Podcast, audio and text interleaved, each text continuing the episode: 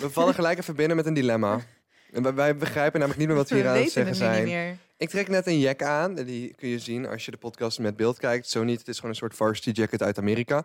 En die is eh, waarschijnlijk zo'n ja, uit de jaren 70. Dus ik zeg tegen Lotte: Dit jack is ouder dan ons. Want wij zijn allebei rond de 30.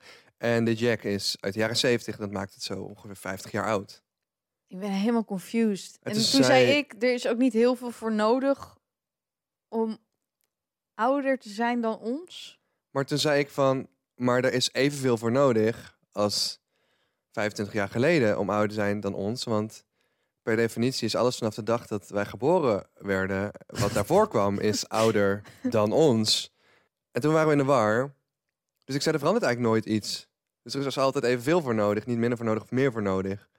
Maar toen had het over de dingen, Ik ben helemaal confused nu. er is steeds minder voor nodig om jonger te zijn dan ons, omdat de kloof tussen onze geboortedag en het moment van het nu steeds groter wordt.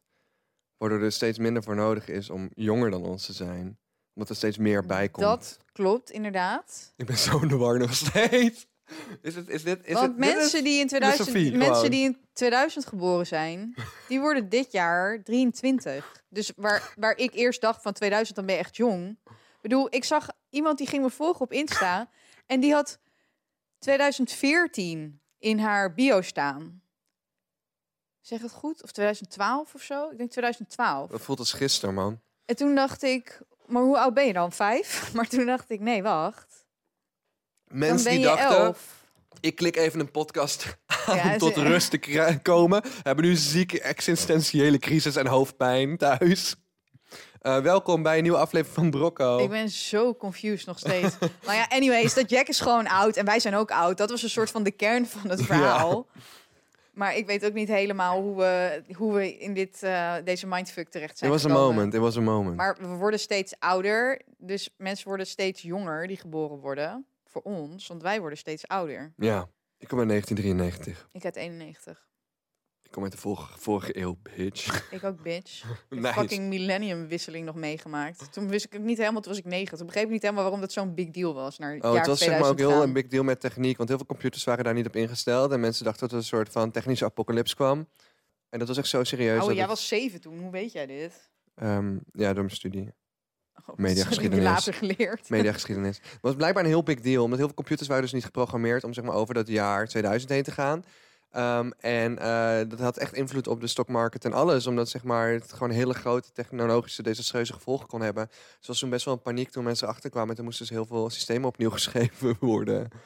Ja, Ja, maar je is zou toch vast wel verwachten over dat er, dat er een soort dat het jaar 2000 aangetikt gaat worden. Ik bedoel, wanneer werden computers ontwikkeld? De jaren 80 of zo? Ja, over 2014 gesproken. ehm, men dacht een lange tijd dat in 2012, de- 2012, de, ja. wereld zou eindigen. Ja. En er zijn echt 20 De Hollywood-films over de gemaakt. Maya-kalender die eindigde in 2012. Maar later kwamen ze er toch achter dat dat niet helemaal klopte. Bro. Of dat als het wel klopte, dat de wereld in ieder geval niet vergaan Allerlei was. mensen hebben toen bunkers gebouwd en zo. Het is Ja. niet eens een joke. Dit was echt een ding. Dit was constant in het nieuws. Dat mensen gewoon bunkers aan het bouwen waren, aan het voorbereiden waren op het einde van de wereld. Er waren mensen die hadden zelfmoord gepleegd om het einde van de wereld voor te waren gewoon zijn. mensen die hun hele gezin uitgemoord hadden. Zo van dat ze 2012 maar niet zouden Is ingaan. dat ook gebeurd? Ja, Oh, sick. er was een eh, vader die had, ze, die had zijn kinderen en zijn vrouw vermoord en daarna zichzelf.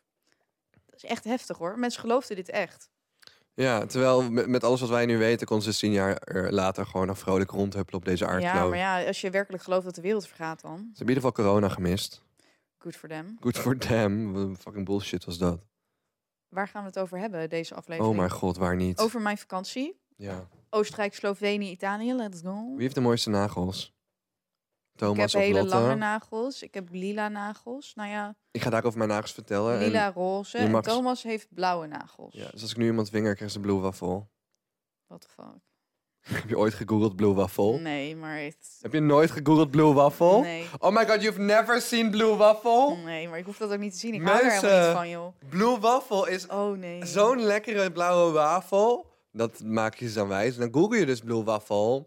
Het is gewoon Eh, schimmel of zo, zeker. Eh, Waarom ga je dit laten zien? Dat vind ik viezig. Ja, maakt niet uit. Het is ook genkervies. Eh ik ga het je laten zien. Dus waffle is dus een vaginale infectie die je kan krijgen. En dan wordt je hele vajayjay gewoon blauw. Oh, en dit lijkt een soort wolf of zo. Wat een Het is echt heftig. Nieuw Fear Unlocked. Gebruik, gebruik een condoom, jongens. Nieuw Fear Unlocked. What's Blue Waffle Disease? Public Oké, health. stop maar. Dit is viezig. Wil je het niet meer zien? Wacht. Nee, ik hoef niet meer te Kom zien. op. Het was echt viezig. Maar vroeger stond Google dus helemaal vol als je dat intypte. En dan kon je tegen vrienden zeggen... Ha, je moet eens opzoeken Blue Waffle. Echt lekker wafeltje blauw. En, eh, wafeltje blauw. en dan kreeg je dus alleen maar die foto's. Maar tegenwoordig krijg je Maar dus dat is hetzelfde als je pushen intoetste vroeger. Op Google. Oh. Dan krijg je ook vagina's. Maar nu niet meer. Ja, maar kijk, Google, dat moeten we niet meer doen. als je gewoon Blue Waffle zoekt zonder iets... dan krijg je dus letterlijk blauwe wafels tegenwoordig. Dus Lekker. Google heeft het gefixt. Ja. Maar dat was niet altijd. Dat was niet. Oh, Know Your Meme. Dat is zo'n leuke website. Die gebruikt wel voor een studie. Knowyourmeme.com. Kun je dus elke meme opzoeken. En dan eh, staat er een he- dan hebben mensen gewoon onderzoek gedaan. Een soort van eh, crowdsourced. En dan kun je dus helemaal de, de achtergrond van een, een meme achterhalen. Maar ook of het echt waar is of niet echt waar is. En hoe trending het nu is. En waar het vandaan komt. En het is echt een soort van meme-encyclopedie. En knowyourmeme.com is echt een fantastisch leuke website. Ja, echt. Enough said. Nee, het is echt fucking Ja, leuk. dat is leuk. Oh mijn god, dit ik is heb zo ook leuk. wel eens daar Ja. gekeken als ik niet wist waar een meme... Of als ik, als ik ineens een soort meme voorbij zag komen die ik niet begreep... dan ging ik gewoon googlen. En dan kom je meestal op die, eh, op die website Ja, uit. en je kunt ook zien welke memes trending zijn. Dus als je echt jezelf een boomer voelt en je kunt niet meer mee in de memes van tegenwoordig, kun je gewoon daar kijken welke memes het meest over gepraat wordt nu. Meme is ehm, trouwens een, een, een, een begrip bedacht door, eh, volgens mij, ehm, ehm, ik ga, moet even de naam juist zeggen, volgens mij is. Eerst waren memes gewoon getekende... Het leken een beetje strip. Het leken een beetje cartoons. Zwart-wit was het gewoon. Simpele poppetjes, getekende poppetjes. En ik weet nog dat ik 16 was. Toen had ik met mijn ex...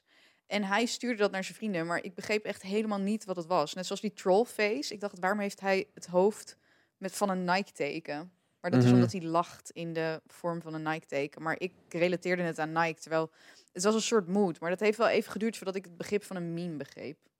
Terwijl ik nu mijn leven niet eens zonder eh, kan bedenken. Het komt eigenlijk van eh, Richard Dawkins en dat was een eh, professor.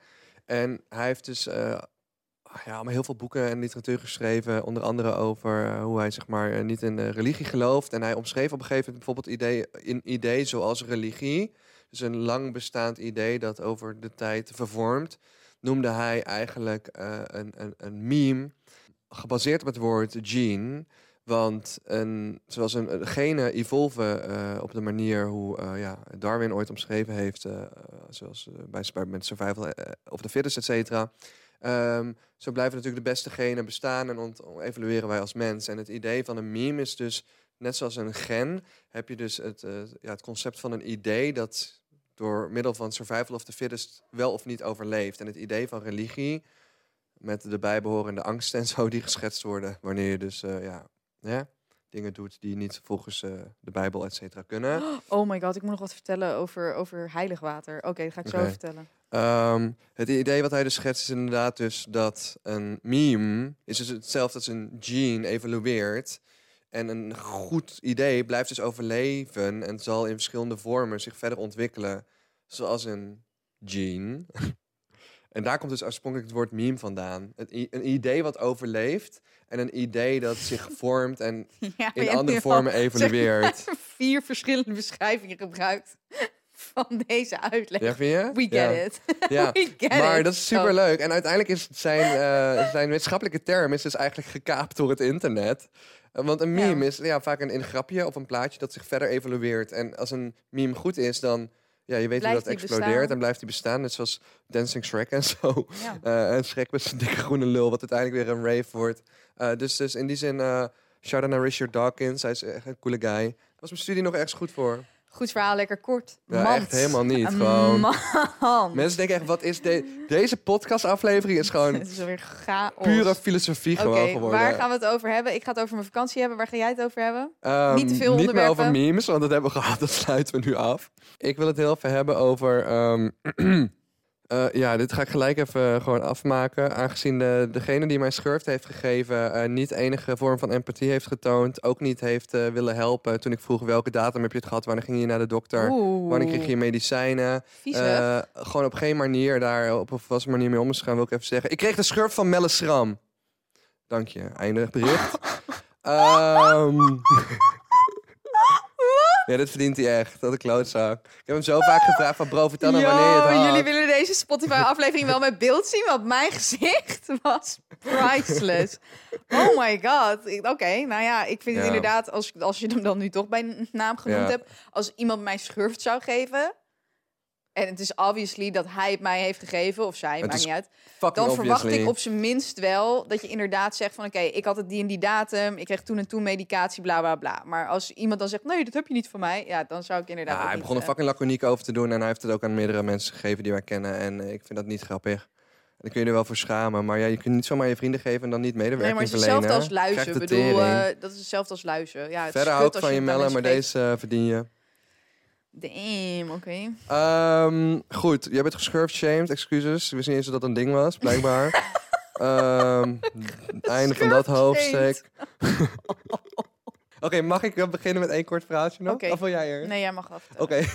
ja, jongens, je kwam dit dus tegen in het nieuws en ik vond het zo heftig. Op een oorlogsmonument in Eindhoven blijken al jaren namen te staan van mensen met een fout verleden.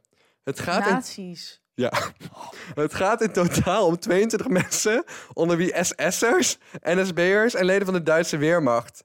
Dat blijkt uit onderzoek Oh van my Stichting God. 18 september, waar het Eindhovens Dagblad over schrijft. En ik denk echt van, je maakt een... Hoe de fuck is die fout gemaakt? Nou, ik wil wel een gokje doen hoe die fout is gemaakt. Want op het moment dat er een soort einde kwam aan de oorlog... toen gaf het Rode Kruis gaf noodpaspoorten uit. Ja. Dus de reden waarom ook heel veel naties bijvoorbeeld naar Zuid-Amerika konden gaan, ging met een noodpaspoort. Maar het Rode Kruis ging natuurlijk niet verifiëren van ja, wie is een natie en wie niet. Want dat Ja. stond niet op mensen hun voorhoofd geschreven. En zo heeft het Rode Kruis dus bijgedragen aan heel veel naties die dus niet vervolgd zijn, omdat zij gevlucht zijn. Dus dan denk ik, achteraf gezien is dit allemaal uitgezocht. Maar de reden dat zij in eerste instantie als een slachtoffer zijn neergezet, Ja. is denk ik omdat zij dus met zo'n soort noodpaspoort ja, verder hebben geleefd. En toen was gewoon hun hele verleden was uitgewist, want niemand wilde natuurlijk meer bekend staan als een natie. Heftig wel hoor. Die, maar het die, is eh, fucking heftig, ja. en die, die 100, eh, er waren ook Gaan ze die 104 namen nu weghalen? Ja, en er waren Ja, ook 144 namen die er niet op stonden en die er wel op hadden moeten staan. Yo. Iemand, iemand Ehm, heeft niet helemaal zijn research gedaan daar. Maar ja, het kan ook zijn dat ze nu pas achterkomen. Want er zijn ook natuurlijk al mensen tientallen jaren mee bezig om uit te zoeken. Hetzelfde geldt bijvoorbeeld voor kunst die gestolen is van de Joden. Daar zijn ook nog steeds eh, bijvoorbeeld schilderijen die bij musea hangen. Waar nu erachter gekomen wordt dat die schilderijen gestolen zijn van Joodse families. Ja, En die worden dan teruggegeven aan de Joodse families. ja, er is zoveel misgaan daar. Dus het is gewoon, ja, er is ook heel weinig vastgelegd. Dus dat gaat nu allemaal met terugwerkende kracht. Overigens, maar fucking heftig. over die periode gesproken, hè, er was iemand die heeft heel, eh, de, de, de, man van het internationale recht, ik heb hierover gepost in mijn story, die allerlei eh, naties ja, na- na- voor de rechter heeft gesleept. Dat was Benjamin Ferenc, die is overleden op 103-jarige leeftijd. En in de Volkskrant las ik dus een artikel in de sportschool. En eh, daar stond boven, eh, want hij was overleden, Benjamin Ferenc. En daar stond erachter tussen haakjes, geboren in 1920, dood in 1923. was gewoon een typfout. Een Ik denk echt van, oh my god, Volkskrant. Dan verwacht je toch dat zij Ja, zo'n fout niet maken? Maar het is ook gewoon, het is niet eens logisch 1923. Nee, het moest dus 2023 ja, zijn. eh, dus ik had gezegd, goedemorgen Volkskrant. Deze man heeft wel veel bereikt in zijn leven voor een driejarige. Hij was, Volkskrant eh, er nog iets op gezegd? nope, nazi-aanklager en grondlegger van het internationaal recht. Rest in peace. Eh, 2023 dus. Rip. En daarna kwam die story van stil maar. Ik heb liever dat je het bewaart voor Het in is een mijn strip, eh, podcast. striptekening van twee, eh, van twee mensen, waarin Ja. één persoon is aan het huilen. en een andere persoon die legt zo'n hand op zijn schouder. En die zegt stil maar. Stil maar, ik heb liever dat je dit bewaart voor in mijn podcast. Dat vond ik gewoon heel Dat, grappig. ja, maar dat hebben wij ook heel vaak. Want Ja. dan wil een van ons iets vertellen en zegt nee, nee. We doen het in de podcast. Ja. Want anders is het niet leuk als je het verhaal al kent. Dus Thomas en ik vertellen elkaar meer dingen die dan niet in de podcast komen. Zodat we het allemaal hier Ja. voor het eerst horen. Er was een illustratie van een eh, Jip van Den Toorn in de Volkskrant ook. Dus ik las een keer de krant en dat zorgde gelijk voor twee grappige momenten. Ja, Lekker bezig. ik vond een fout en ik Mag vond een ik, meme. mag ik mijn vakantie nu vertellen? Oh, please do. Yes.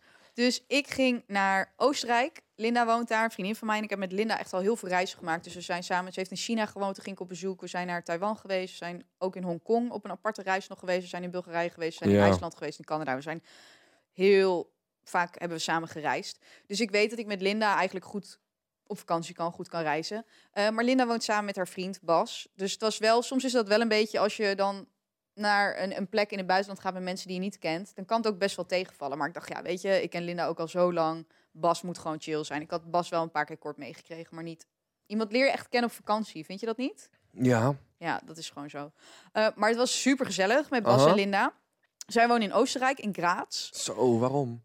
eh, voor Linda's opleiding. Wat is er voor opleiding? Geschiedenisdocent. En die doet een minor daar. Leuk. Ja, Dus dat was heel leuk. Oostenrijk is zo een van de mooiste landen van Europa. Super mooi. Ik was nog nooit in Oostenrijk geweest. Ja. Dus gewoon die bergen en zo was helemaal top. Ik ga jou daar nog ooit laten skiën trouwens. Nou, Just so you know. heel veel zin. Just so you Maar know. maakt niet uit. Ja. We gingen naar een soort ravijn om te wandelen. Dat was heel leuk. En omdat het tijdens het paasweekend was... en je dan natuurlijk gewoon een soort van feestdagen hebt... die je niet als vakantiedag hoeft op te nemen... Ja. waren er ook vijf collega's van Bas, van Bas uit Nederland overgekomen. En die, eh, die waren er ook. Dus we gingen, ik kwam daar donderdag aan. Toen ging ik vrijdag overdag met Linda door die klif lopen. Wat echt super mooi was. Nee, sloeft. Wallenbach, Wallenbach, dat weet ik niet meer. Dat heet, was dat mooi. heet allemaal sloeft. toch? Nee, het was geen sloeft. Anders. Wallen... Maar zo'n cliff waar je doorheen loopt in Oostenrijk noemen ze toch een sloeft? Waarschijnlijk wel. Ja, maar hij had niet de naam sloeft. Je weet wat er in sloeft is gebeurd, hè? Ja, jij als riemkind. Ja. Ja, dat was de geboorte, dat was de geboorte van jou als riemkind. Ik heb geen riemkinderen gezien. Fucking vaag. Wij lopen daar in de middle of nowhere. Het is een soort wandeling van twee uur. En Linda die had die plattegrond op de telefoon. Dus het is een, en het is een rondje, weet je wel. Dus zo van, ja, gaan we links, gaan we rechts. Dat maakt niet uit. Je kan hem linksom of rechtsom. Dus wij staan op die parkeerplek waar we de auto geparkeerd hebben. Komt er een man aan fietsen. Die ziet aan ons kenteken, want Linda heeft een Nederlandse auto mee... eh, dat wij Nederlands zijn. Dus je zegt in het Engels, where are you going? Are you gonna walk the walk? Dus wij zo, yes. En hij zit op een fiets. Zou die niet sloeft? Nee. Verdomme. En, maar wel met een Duits accent. Maar Linda spreekt Ja, inmiddels helemaal het vloeiend. Duits. Ja? En hij, dus wij zo, yes, yes, we're gonna walk it. Hij zo, me too. Maar hij zit op een fiets, dus wij zo, oké. En toen was het fucking raar stil. Dus wij wilden gewoon gaan lopen, want wij dachten, we gaan rechtsom. En toen zei hij, no, it's there. Dus wij zo, no, it's also here. Toen zei hij, oké. toen liepen we Ja, Oké, klonk wel overtuigend Duits, nou ja. I love it. Het was fucking Oké. raar. Want Linda reageerde ook in het Duits op hem. Zo van, yo, je kan Duits praten. Want we merken dat Engels niet helemaal je ding is. Nou, wij gingen lopen. We moesten door een soort woonwijk. Dus we dachten, nou, dit is ook een laffe wandeling. Maar toen kwamen we vervolgens in het bos met die mooie sloeft en zo. En we waren een uur aan het lopen. Echt in de middle of nowhere. We hadden nog niemand, niemand gezien. Was trouwens een Pokémon gym. Die stonden al Pokémons 22 dagen in die gym. Dus ik dacht, ik drop een Pokémon van mij daar. En ik pak een record. Dus ik dropte die Pokémon. Wij lopen daar. Ineens in het midden van de wandeling staat er een man met een hark.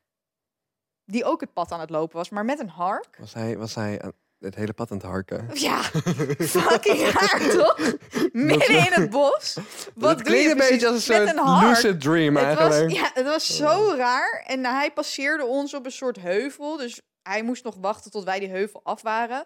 Ja. Het was gewoon super rennen. Maar zou je daar met een hark gaan lopen? Behalve dan dat je het pad... Maar ga je van een heel natuurgebied het pad schoonmaken of zo? Terwijl het is lente. was weird. Je doet me weer denken aan die meme dat van, van, van Kakiel. Dat er zegt dat twee mensen zo'n pad in willen gaan naar links. Maar er is links helemaal geen pad. En dan zegt de een tegen de ander, hier is geen pad. En dan je- zie je zo'n plaatje van een pad, zo'n diertje. En die zegt, echt wel. Dit hebben we al eens verteld in de podcast.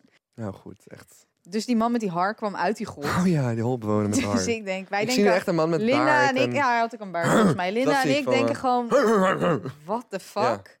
Maar ja, hij komt uit een grot, dus ik trek mijn trui aan. Die grot is letterlijk een halve meter of zo, dus we lopen er doorheen. En het bleek niet, het was niet een grot, maar het was gewoon een soort rots of zo, waar ik doorheen moest Oh lopen. my god. Stom. Dus dat gingen we doen. Toen waren we daarna reden we terug naar Graz. En toen gingen we s'avonds eten met Bas en zijn collega's. En daarna was het van, ja jongens, gaan jullie nog mee een drankje doen? Dus wij zo, nou, ik weet niet, want Linda en ik doen dat allebei niet echt. Eh, maar het was nou één drankje. En toen gingen we naar een hele leuke plek, Katse heette het. Het was een soort open lucht. Een soort gebouw, wel gewoon vier muren, maar de bovenkant was open. Ik weet niet hoe ik dit moet beschrijven. Maar en daar in die, op die open plek was dan een soort van café. En toen was het van, ja, we gaan tequila bestellen. Maar we bestelden tequila en normaal vertrekt mijn bek. Ik wil ook even duidelijk maken, ik drink niet Nee, vaak alcohol, helemaal maar als jij niet. drinkt dan, en je wordt dronken, dat is tering hè? Ja, Ik weet nog het moment op het strand. dus, maar dat was niet de bedoeling. De bedoeling was nooit de gewoon, bedoeling we bij doen jou. één drankje. Net zoals jij, voordat je de club ging schoonmaken, de bedoeling was één drankje. Maar waarom plan jij nooit om gewoon... Want als jij uitgaat en zuipt, dan lijkt het altijd een soort per ongeluk te zijn. En dan echt net voordat het gebeurt zeg je nog, ik ga dit niet doen. maar en ik dan vind, doe je ik het vind wel. alcohol heel slecht. Voor mijn huid en zo. Ik vind alcohol gewoon heel ja, slecht. maar je bent echt leuk met alcohol. I know, maar ja, kut voor je. Maar iedereen wil dus, om mij heen, wil dus altijd dat ik dronken word. Ja, omdat ik dan zo leuk grappig. en grappig ben. Maar, ja, maar dat is ik niet. Dus iedereen. het gebeurt niet vaak. Het gebeurt één keer in een paar maanden. Dus dit was die ene keer in een paar maanden. Wij gingen, we zouden één drankje doen bij Katse Katse. Zij gingen tequila bestellen. En Ja. normaal vertrekt mijn bek gewoon echt. Maar dat was nu niet. Dus ik denk, nou, kunnen we er nog wel één doen. En nog wel één. En nog wel één. Maar uiteindelijk hebben we dus 56 tequila shots besteld. 3,50 per stuk. Amsterdam could never. En ik voelde het nog steeds niet echt. Dus toen dacht ik, ja, what the fuck. Toen waren ze van, ja, we gaan naar de club. Dus maar één club in Graz. Dus ik denk, nou ja, oké, kunnen we wel doen. Want ik dacht, we gaan toch niet meer op tijd naar Slovenië. Want we zouden die dag daarna naar Slovenië gaan. Ja. Toen gingen we naar de club. En toen heb ik gezoend met een van Basse collega's. Dat heb ik ook nog nooit gedaan. Ik heb nog nooit gezoend met iemand in de club. En daarna, Sorry. Ik, jij doet dat wel vaker, toch? ja. Ik ben een beetje laat op mijn leeftijd om voor het eerst iemand te zoenen in de club. Zelfs gevingerd in de club, man. Gewoon op de dansvloer. Op de dansvloer. Ja, gewoon ergens een hoekje of zo. Een beetje gefriemeld. Een beetje een friemel. Ben ik nou zo vies of ben jij nou zo teder en normaal? Nee, ik, ben niet, ik, denk, ik zit aan de andere kant, denk ik. Je moet gewoon een beetje kunnen ik- voelen in de club, ja. Tuurlijk, als je Ja, maar ik ga ook nooit naar de club. Mijn hand is echt wel eens in een broek verdwenen daar. Ja? Ja, joh. Nou ja, ik had dus voor het eerst gezoend in de club. Geil. Die dag daarna gingen we naar Slovenië. Maar het mooie was, we hadden dus geen kater. Dus deze tequila was gewoon zo fucking goed. Dat je er, nou ja, uiteindelijk werd je er dus wel dronken van. Maar dat voelde je niet echt. Totdat je hem wel voelde, zeg maar. Ja. Maar geen hoofdpijn. Het was perfect. Toen gingen we naar Slovenië, naar Ljubljana. En dat kon, kon natuurlijk allemaal makkelijk met de auto. Want Linda en Bas hadden de auto. Maar Ljubljana is zo fucking uitgestorven. Dus wij gingen naar het ik ben hier ook Airbnb-appartement. allemaal geweest zo ooit, ja. Ja? En toen gingen we dus van, ja, we lopen naar de stad. Er was- Sarajevo daar? Nee, dat is Bosnië, Nee, dat is? Bosnië ja. Dat ligt daar niet, nou ja, wel ergens daar, in, die, in die hoek. Maar er was echt helemaal niks. Dus wij zo van, joh, wat de fuck is Ljubljana eigenlijk? Maar er is dus een heel klein oud centrumpje, waar Ja. dus iedereen was. Maar Ja, ja. daarbuiten, echt een soort van meteen daarbuiten, dus dat is hetzelfde als dat je buiten de grachtengordel gaat in Amsterdam, dat daar ineens alleen maar woonwijken zijn. Het was gewoon fucking random, super gezellig wel. Ehm, dus toen waren we daar en toen gingen we, die dag daarna gingen we naar Triest. Naar I- nee, wacht. We stonden in de file, ook nog. Ik stond met Linda in de file. En al die auto's gingen ineens aan de kant om een soort middenweg vrij te maken. Maar, en Linda ging ook meteen aan de kant. Dus ik zo, joh Lin, wat doe je? Ja. Want er is een vluchtstrook en zo. Zij zo, ja, ja, maar iedereen gaat aan de kant. Dus ik zo, joh, maar dit is een schapenactie. Uiteindelijk gingen we het dus opzoeken. Als er dus file is in Oostenrijk, moet iedereen verplicht sinds 2012 uitwijken naar de zijkanten, zodat hulpdiensten door het midden kunnen. Maar ze hebben ook vluchtstroken, dus ik snap het hele idee van een vluchtstrook niet. Daar. Yo, vaag inderdaad. We waren helemaal verward. Eh, maar toen had ik dus nog wel Pokémon Go in de auto gespeeld. Eh, dus dat ging echt lekker. Ik heb heel veel Pokéstops Oh mijn god, en je hebt geen rijbewijs toch? Oh, je hebt wel rijbewijs, je hebt gewoon een auto. Wat fuck lul Huh, wat wil jij nou weer? Huh? Nee, maar ik dacht omdat, nee, omdat ik heel veel mensen ken zonder rijbewijs die wel oud genoeg zijn voor een rijbewijs. Oh nee, maar ik heb wel een rijbewijs, maar ik kan mijn rijbewijs niet mee. Dus Linda en Bas die reden Heb je dat expres gedaan? Dat je niet ik neem mijn rijbewijs nooit mee op reis. Waarom ik niet? had in Ibiza had ik hem ook niet mee. Waarom niet? Waarom wel? Tenzij ik echt op een roadtrip ga naar Canada had ik hem wel mee, maar dan reed ik zelf in de auto. Maar met Ibiza waren we met zoveel mensen dat ik dacht Neem van ja, gewoon voor ik zekerheid mee. Nee, ik ben bang dat ik hem kwijtraak dan. En Oh, als dan er zoveel 50 euro betalen Als er zo, zoveel ja. andere mensen zijn die sowieso waarvan ik weet van oké, die willen sowieso wel rijden. Ja, waarom zou ik dan zelf? Ik denk dat ik Kim rijbewijs niet mee ga nemen op een reis, omdat ik dan niet hoef te poppen. Ja, dat hoeft dan niet inderdaad. Ik Dat zeg van ja, nee, ik heb geen rijbewijs. Dat is tactics gewoon. Je denkt gewoon, nee, ik en heb ik door. was er dus met door. Pasen Je doet het en expres. Je doet het expres. Ja, ja, ik doe het expres omdat ik hem niet kwijt wil raken. Want ik weet van ja, zij gaan toch rijden. Ik weet. Linda gaat toch rijden, Bas gaat ook rijden. Waarom zou ik dan ook Ja, maar mijn dan kun jij dat is chill. Nou, het was niet per se om het zuipen, maar gewoon van ja, dan hoef ik niet te rijden. Nou, chill, Chill, toch? ja, fucking chill.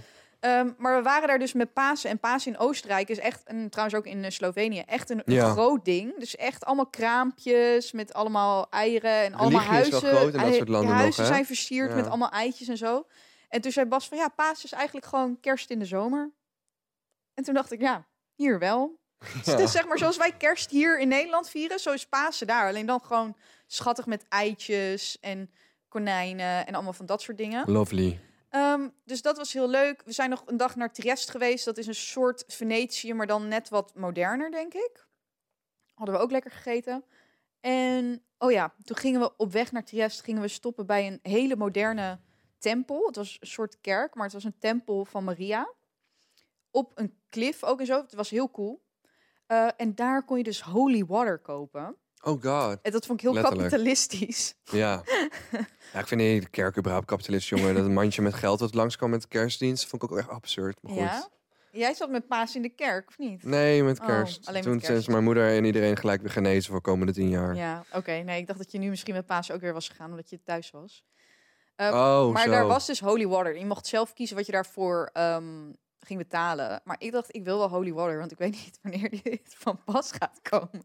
En gewoon het feit dat je holy water kan kopen, vond ik wel fat toe. Ik dacht, ja, als ik dan toch ooit met een demon in aanraking kom of zo, dan holy water erop. Maar ja, vervolgens ging ik dus op die laatste dag in Oostenrijk door mijn rug.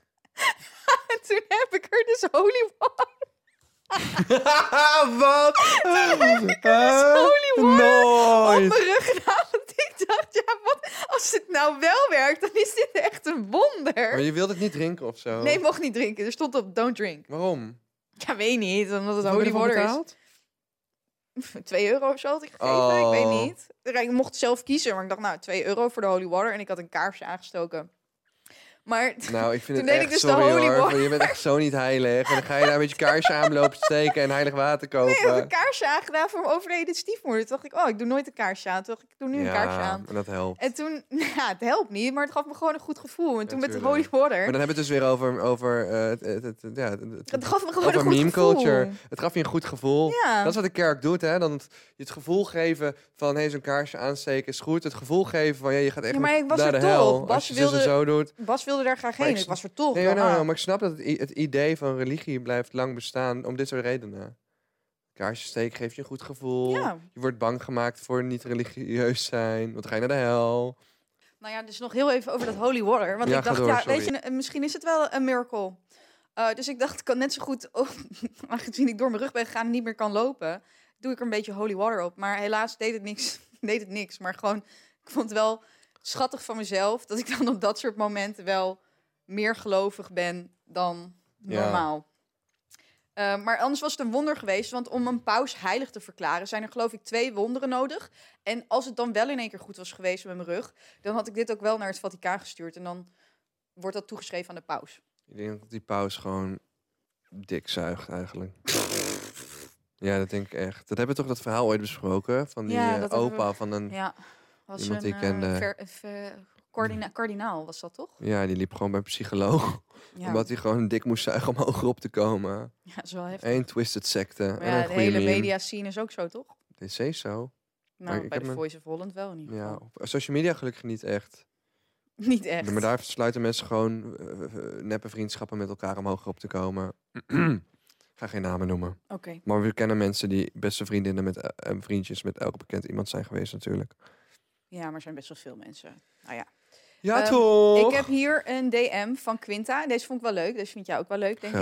Hey Lotte, ik heb nu alles uitgeluisterd. Maar nog even over het riemkind. Ik was ook een riemkind. Ik moest altijd bij de dierentuin en pretpark een riem om. Ik rende echt overal weg. Zelfs toen mijn vader opgenomen in het ziekenhuis was, rende ik in de, in de privéruimte van de artsen. Ja. Eh, en bij restaurants rende ik naar de keukens. Nu zijn er meer vrienden van mij riemkinderen. Maar alle vrienden zijn nu de rustige mensen van de vriendengroep. Nu dacht ik, dit is even leuk om aan Thomas te vragen... of andere riemkinderen die jullie kennen... eh, nu ook rustige mensen zijn waarvan je het niet verwacht. Ik weet niet wie de riemkind was. Eh, Lana was een riemkind, een vriendin Maar van was mij. Lana, zeg, want ik ben één keer vastgebonden aan de riem. Is Lana zeg maar heel vaak aan de riem vastgebonden? Ja, die zei dat, ze- dat ze in haar jeugd wel regelmatig een riem om had, ja. Lol. Maar die is nu niet meer zo hyper of zo. Dus ik denk dat het ook wel gewoon met kinderen te maken heeft die zich niet goed kunnen concentreren. Maar ja, ik ben ook een keer, ik rende één keer weg en toen gingen mijn ouders, die gingen zich verstoppen. En toen was ik drie of vier. En toen raakte ik zo in paniek dat ik daarna nooit meer ben weggerend. Dus ik heb geen riem nodig gehad, omdat ik zo getraumatiseerd was. Ik vind het wel tactics eigenlijk. Ja, ze ging gewoon weg. Dus ik rende, ik geloof dat ik naar ballonnen toe rende of zo. En toen was ik daar en toen draaide ik om. En toen waren mijn ouders daar niet meer. Pure paniek natuurlijk, want ik was echt vier. Je ouders stonden gewoon om een hoekje te kijken. Die stonden om een hoekje te kijken hoe ik in paniek raakte. En toen kwamen ze pas toen ik echt in paniek was. Dus dat heeft mij zo getraumatiseerd dat ik ook nooit een riemkind ben geworden. Omdat ik zo bang was dat ik mijn ouders kwijt was. Echt intens. Wow. Aged well though. Ik ren niet weg, nee. Maar jij kent niemand anders? Ik weet niet. Nee, ik Had je alleen... broer, moest je, was je broer ook een riemkind of niet? dat Nee, weet ik niet meer. Nee, die was ook een rustig kind. Nee, hij was rustig. Ik was met, met ups en... Ik weet niet. Ik heb geen idee. Hmm. Nee. Sorry, Quinta. We hebben geen antwoord Quinta, ik heb geen eh, antwoord op deze vraag. op deze vraag. Maar, hoi. Leuk dat je er bent. Welke goede raad wil je meegeven? Nee, nog een verhaaltje toch? Nog een verhaaltje. Bro, ik was dus in de Nix. En de, laatste keer dat ik gefixt... De Nix is dus een soort gay club, maar niet echt helemaal. Het zijn ook veel hetero's. En eh, veel hetero's komen natuurlijk ook chickies fixen die met gay boys mee zijn. Maar de laatste keer dat ik in de Nix was, heb ik natuurlijk die blonde meid gezoend die heel knap was. Eh, en ik was nu dus weer in de Nix met een aantal vrienden. was heel leuk. En op een gegeven moment eh, ben ik gewoon met de gast aan het praten. Maar ja, ik was gewoon oblivious. Ik dacht, ik heb gewoon een leuk gesprek. Maar die guy dacht waarschijnlijk, ik heb fix. Maar ik was gewoon aan het praten. Praten betekent niet altijd fixen. Ik had helemaal geen intenties met die guy. Hij was gewoon aardig. Maar ik hoefde er niks mee. En toen ehm, vroeg hij op een gegeven moment mijn snap. En ik uit beleefdheid gaf ik dus mijn snap.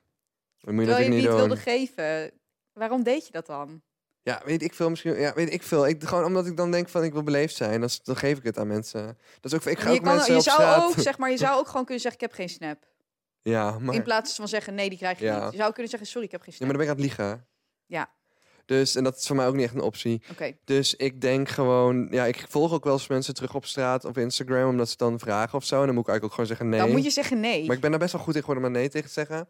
Maar meestal ontvolg ik die mensen later weer, wat ook een beetje een dik move is. Kun je ze beter Ja, in eerste instantie gewoon niet volgen. volgen. Maar deze guy, die snap, ik, ik loop gewoon de club uit, ik lig in bed en eh, een leuke avond gehad met vrienden gewoon. En ik krijg dus in één keer een Snapchat verhaal van, ja, wil je mee, mee naar de gay sauna komen? Oh, ik dacht dat je een dikpik kreeg. Nee, gelukkig niet, gelukkig niet. Maar ik vond dit ook heel heftig. Wil je mee naar de gay sauna komen? Eh eh, daar zijn kamers waar, waar mensen in, eh, privé eh, Ja. in kunnen zijn. En ik dacht echt van, ik wil het niet eens weten. En natuurlijk. People love sex. Maar gays gaan soms wel ver, man. Ja. Het feit dat er een gay sauna is die tot 6 uur 's ochtends open is. Want de openingstijd stuurde die ook erbij en de locatie ook. Maar is dat niet hoe Dahmer aan zijn slachtoffers kwam ook? Ja, dat soort plekken. Maar, Dat soort zeg maar, plekken, ja. maar Ik heb wel laatst geïnformeerd bij een vriend die daar wel eens is geweest. eh waarvan ik de naam natuurlijk niet ga noemen. Hoe dat dus eh, zijn gang gaat. Je komt dus binnen en er is een bar. En naar die bar kun je gewoon drinken. En dus doet niemand dingen met elkaar. En dat zijn er dus allerlei plekken waar je ja, naartoe kan om eh dingetjes met elkaar te doen. Ja. En dan is er een overvloed aan, aan condooms, et cetera, aanwezig. En dan moet je zelf maar kijken of je het gebruikt, zover ik weet. Ik vind het best wel heftig. Ik vind het ook een beetje... Ik snap dat mannen richting mannen heel duidelijk kunnen zijn over wat ze willen qua seks. Dat het wat makkelijker gaat dan mannen op vrouwen, zeg maar. Die zijn gewoon heel duidelijk en heel erg hitsig. Maar dat daar nou echt een ruimte voor moet zijn, ja, people, you do you. Maar ik vind het best heftig of zo. Ja, ieder zijn ding. Ja, en toen vandaag was ik met iemand aan het praten die bij mijn sportschool werkt. En die eh, heeft heel veel gezien, want die is wat ouder. En ik kreeg altijd heel veel grappige verhalen van hem mee. Blijkbaar hebben vrienden van hem hier ook een podcast over. Maar die is dus eh, eh, gay. Echt een hele, hele toffe guy. En ehm, hij was aan het vertellen dat hij dus wel eens in een gaybar was geweest. waar mensen inderdaad ook seks hadden op de dansvloer en zo. Want dat soort plekken bestaan. Ja. Ehm, je hebt ook in Amsterdam heb je een club, eh, dat heet Club Church. En dan heb je bepaalde avonden dat soort van eerst mensen komen die zeg maar genomen willen worden. Maar dat is ook met Berghain, toch? In Berlijn. Ja. Ja, zo'nzelfde soort... eh, Bij Club Church in Amsterdam heb je dus bepaalde avonden. Daar komen dus eerst die mensen die genomen willen worden. Die guys doen dus zakken over hun hoofd. En daarna komen dus al die gasten die willen neuken. En die gaan dan al die ja, mensen met die dit zakken is hoe je neuken. in Leiden dus een, een zoon en een vader dingen hebben gedaan. Ja, die club is gesloten daarna.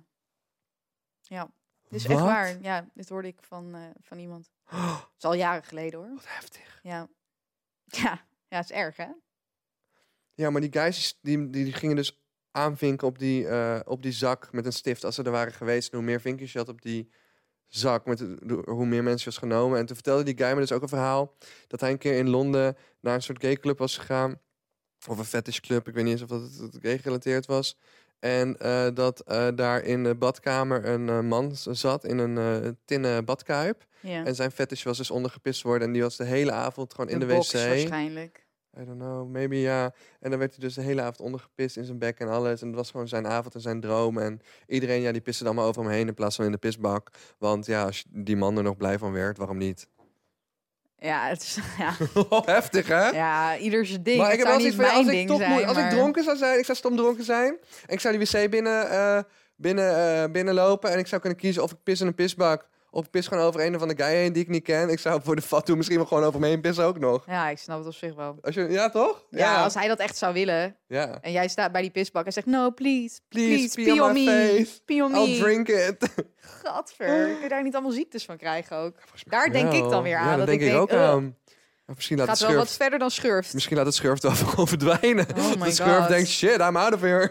Ja, nou, tot zover nog even getraumatiseerd, jongens. Dit soort dingen gebeuren. En eh, blijkbaar ja. ja, ik, geen disrespect, maar wel fucking interessant. Ik zou er nooit in participeren, dit soort dingen. Eh, echt no fucking never. Maar het, eh, ik vind wel, het intrigeert me wel. Het is fucking interessant dat mensen dit doen. Ja. Ja, dat vind ik ook wel. Gewoon, eh, dat vind ik wel interessant, ja. Ja, dat er blijkbaar gewoon behoefte aan is. Ja, dan, Ja. dan moet je vooral doen waar je zin ik heb in toch een keer mijn schoenen verkocht. Ja, precies. Maar toen Ja, zei die guy... Foodfetish vind ik nog wel Maar ik anders. vertelde dat vandaag aan die guy in de sports gaan. Hij zegt, ja, maar je weet toch wel dat iemand dan aan je schoenen loopt te ruiken en zich er overheen Ja. aftrekt? Ja. Ja, misschien is het wel gebeurd met mijn schoenen. Ja, ja, waarschijnlijk wel. Nou, boeien. wel iemand gelukkig meegemaakt. Ik heb 80 euro gepakt. Yay. Doei baby girls. Goede raad? Oh, eh, nou, liever niet iemand schurft shamen, tenzij die persoon niet behulpzaam is. Ja, nee, als je de schurft gehad, die geeft aan iemand anders. Zelfs als dat iemand luis aan je geeft en je dan ben niet zo tering eh, wil helpen arrogant of egoïstisch. En, en, en verleen gewoon je medewerking aan degene aan wie je het hebt gegeven. Eh, en ik ben er gelukkig al lang vanaf. Maar dat vind ik gewoon niet nice. Dag.